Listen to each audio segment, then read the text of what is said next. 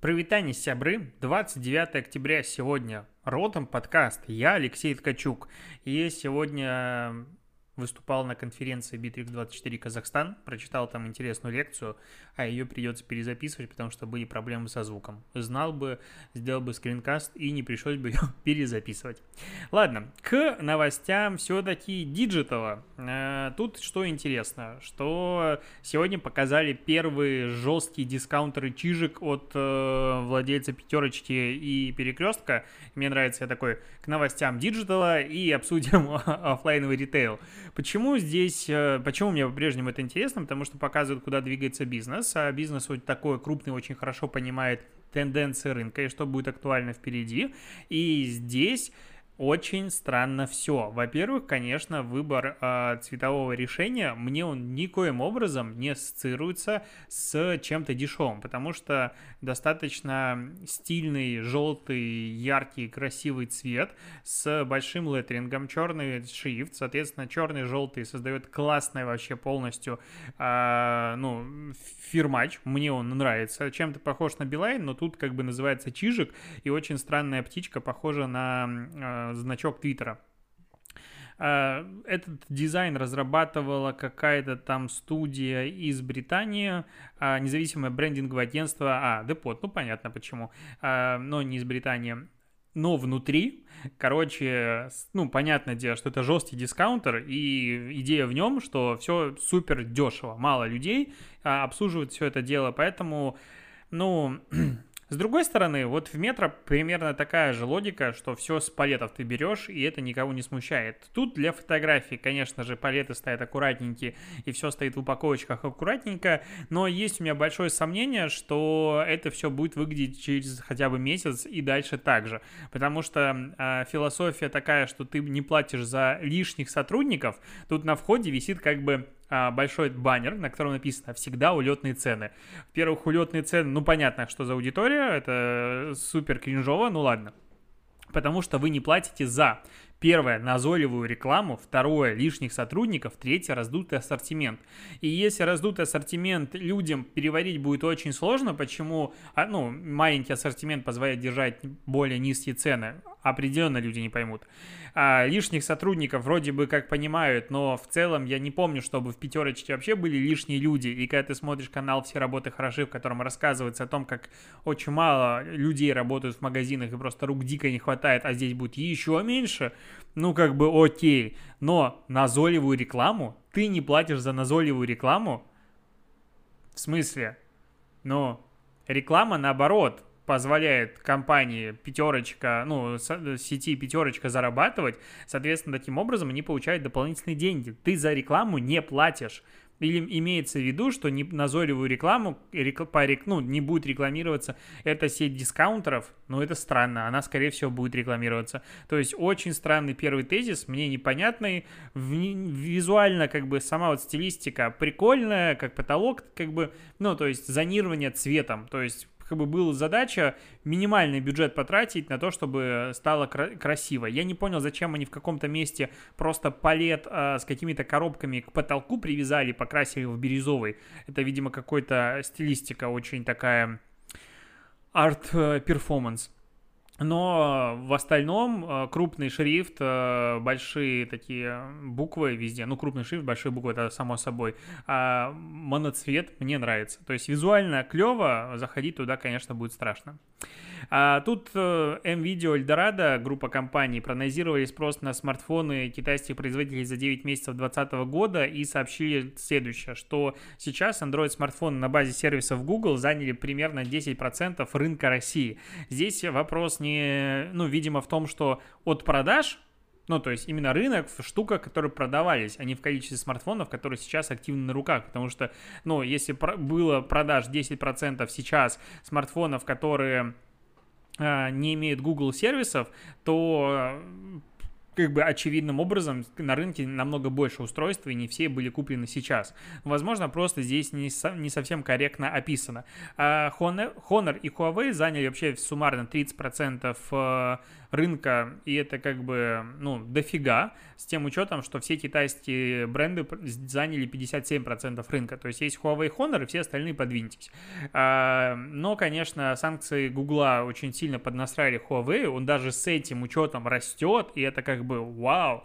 С другой стороны, есть ощущение, и его тоже высказывают в комментариях люди, что э, большое количество пользователей, которые покупают телефоны, просто не понимают, что им продают, потому что купить телефон без Google сервиса сервисов это достаточно больно. Мы не в Китае живем, у Huawei пока не настолько сильно развита экосистема сервисов, и без, ну там типа есть, по-моему, Honor Pay или как там, или что, Сберпэй на вот этих э, Э, Huawei Mobile Services работает, вроде, если я не ошибаюсь. Но это все такое количество условностей, то есть зачем мне платить деньги за девайс, который стоит ровно тех же денег, как конкуренты, но при этом через какие-то костыли ставить YouTube, а, что-то геморно пользоваться условным Фейсбуком, WhatsApp, фу, в, в суе произношу это название, и вот, ну, как бы все ужасно. Зачем? Если есть хорошие, нормальные телефоны.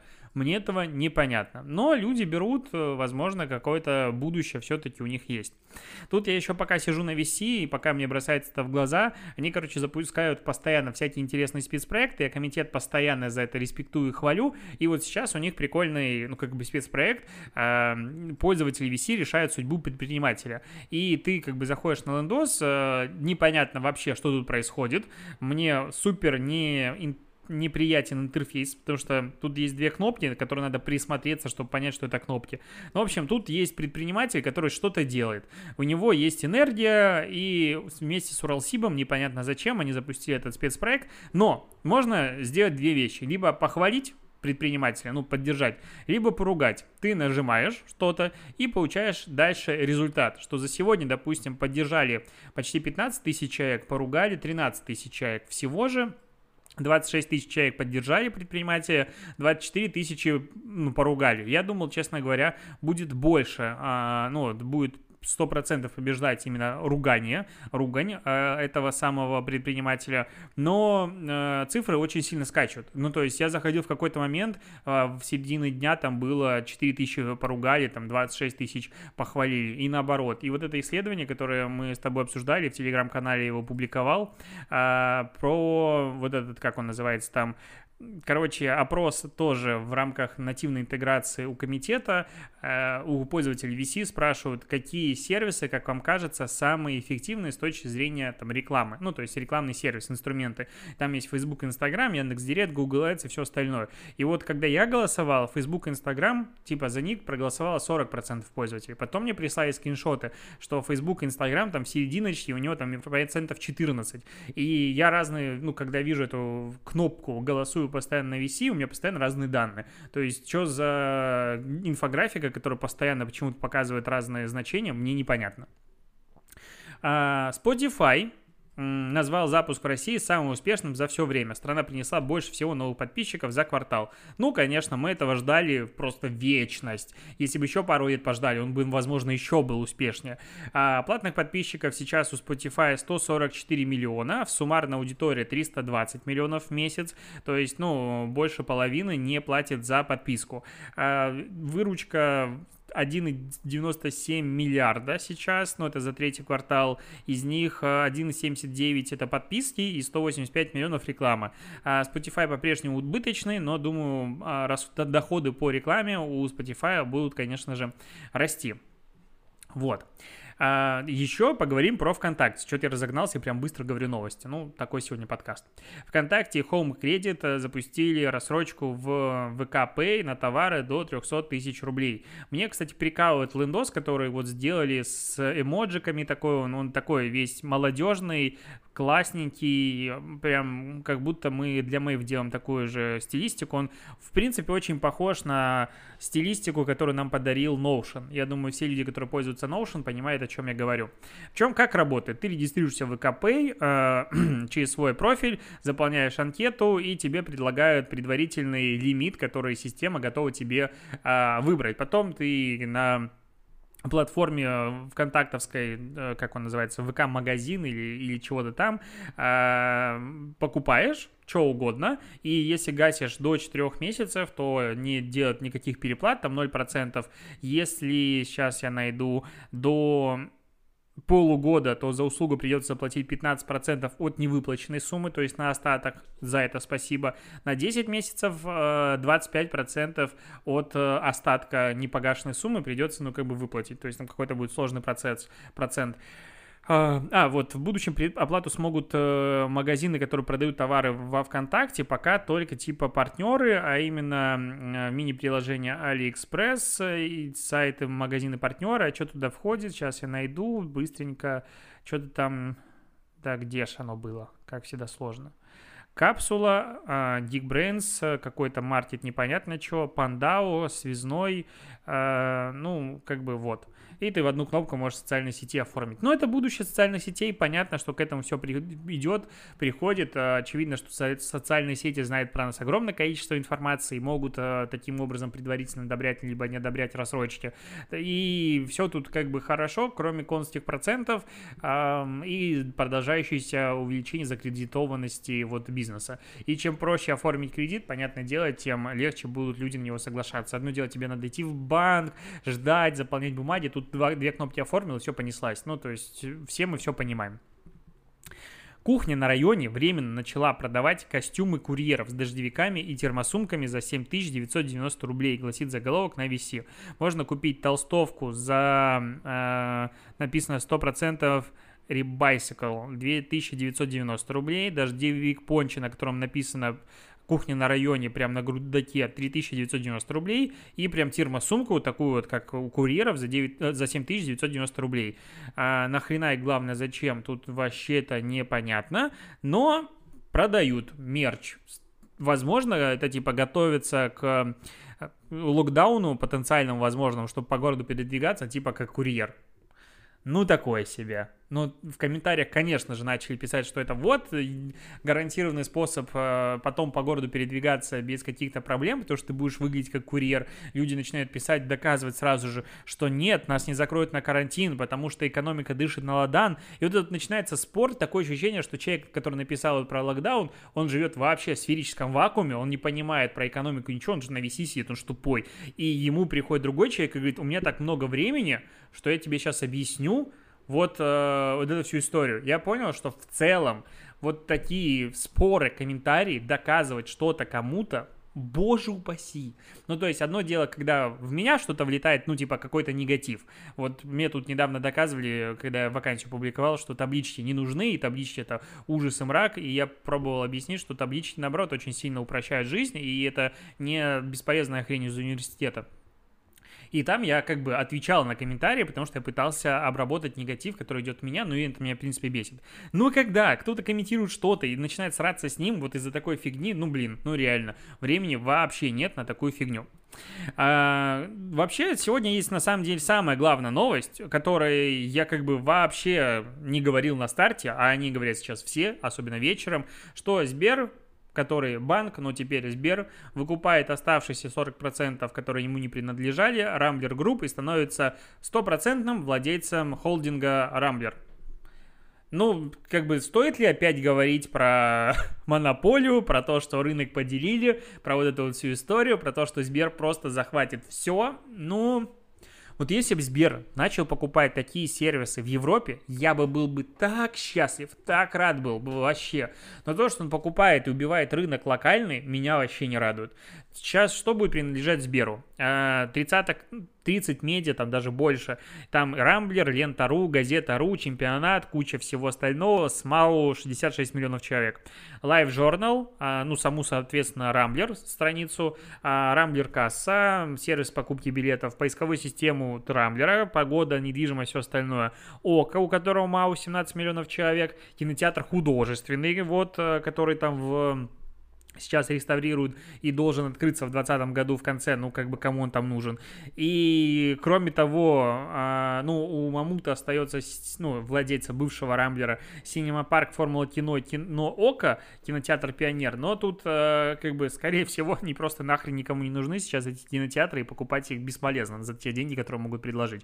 Вот, а, ну, классно, Сбер купил еще одну компанию, просто замечательно, и все на это смотрят. И тут как бы понятно, что все эти газета.ру э, и кто там еще, какие-то медиа были, Лента.ру уже давно, скажем так, медиа не самые независимые, а, которые существуют в мире, но теперь, когда Сбер начинает ими владеть, ну, прикольно.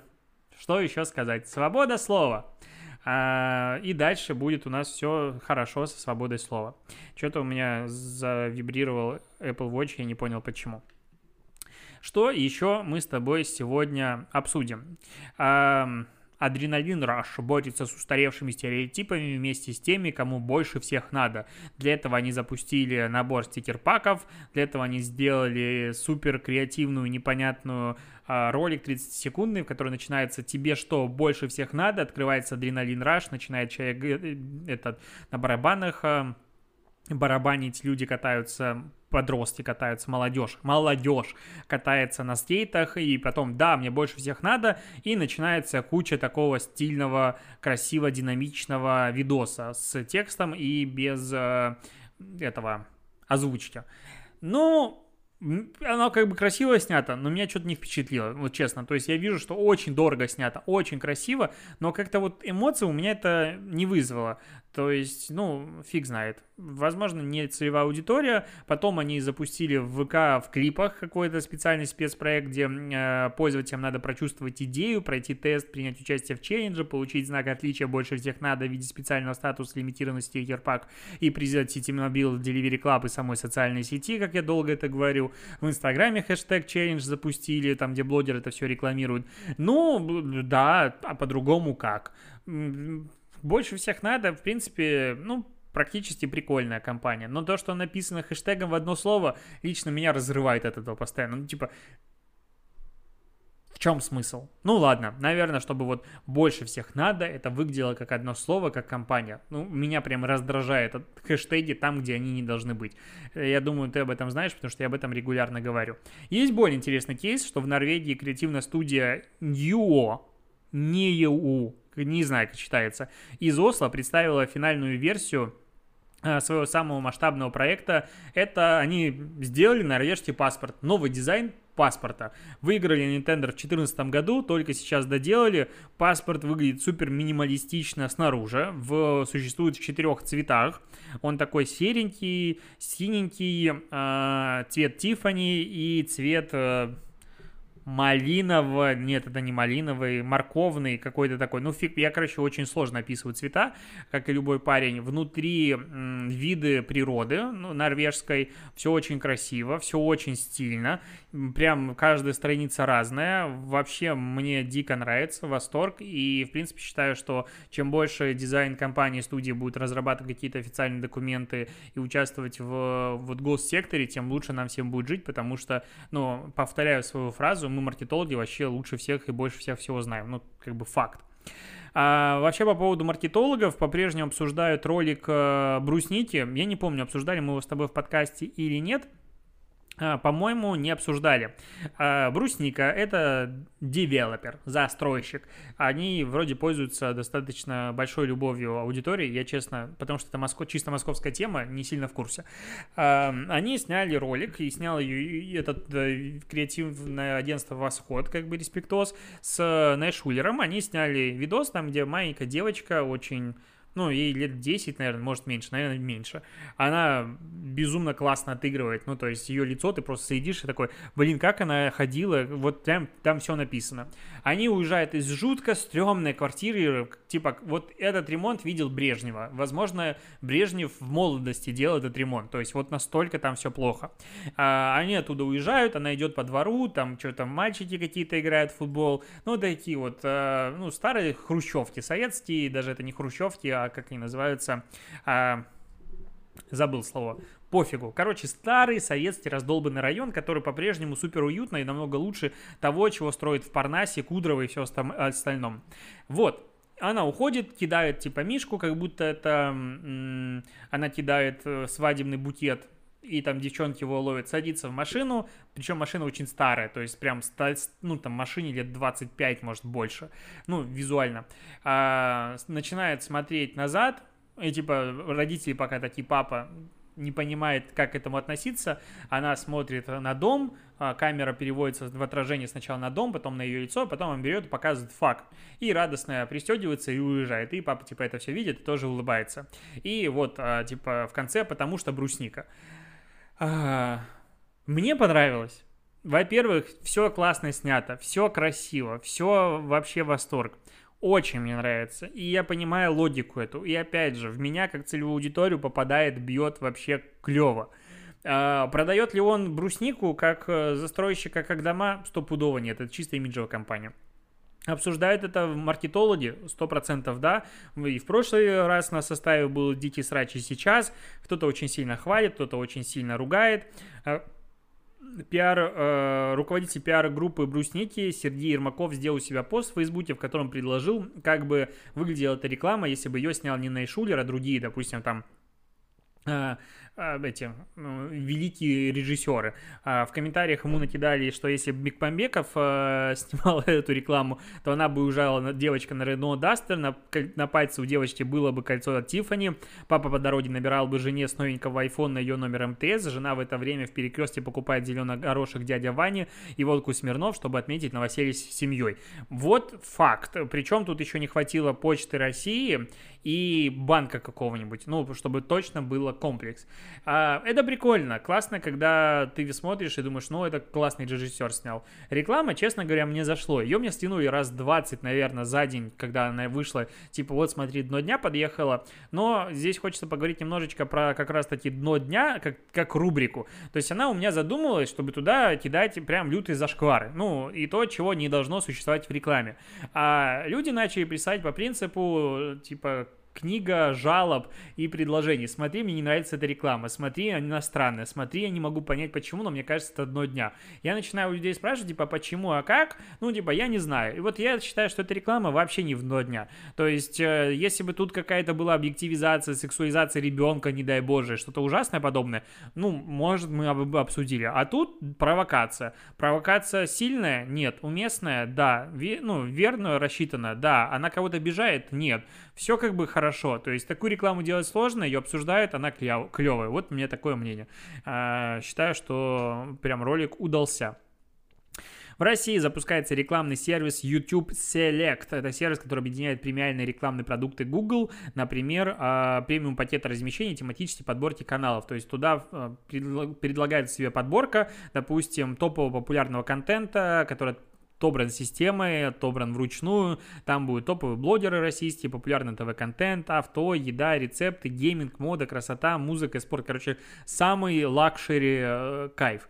Здесь что грустно, что а, на YouTube, у меня такое ощущение, вся платежеспособная аудитория сейчас постепенно переходит на YouTube Premium. И та аудитория, которая остается и которую задалбливают абсолютно полностью рекламой, а, она будет в какой-то момент, ну, просто останется там, ну, не самая платежеспособная аудитория. И будет ситуация, в которой у тебя есть YouTube Premium, ты платишь там сколько, 200 рублей в месяц, у меня семейная, по-моему, подписка какая-то, я, честно, не помню, сколько плачу, и ты не видишь рекламу. А рекламодатели, которые хотят до меня достучаться, ну, как бы, вот, только через блогеров, типа, интеграции у «Что было дальше». Я посмотрел сегодня выпуск э, с Джигурдой, очень затянуто, мне что-то вообще не зашло, честно говоря. Ну, было пару смешных моментов, но так, два часа мы выключили за полчаса до конца, и ну, прям тяжело. То есть это как фильм полноценный, большой посмотреть. То есть YouTube, форматы контента, типа, два часа, два с половиной часа. Ты начинаешь смотреть, просто охреневаешь. Я не успеваю, в принципе, думать про сериалы, потому что я отслеживаю там каналов, допустим, которые стабильно смотрю весь контент.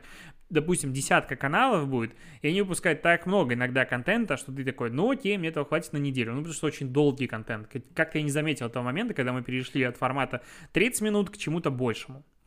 А, так, с, обсудим еще прикольное исследование. Это Ассоциация коммуникационных агентств России, так, АКАР. Они сделали исследование и выяснили, сколько стоят разные популярные услуги в разных агентствах.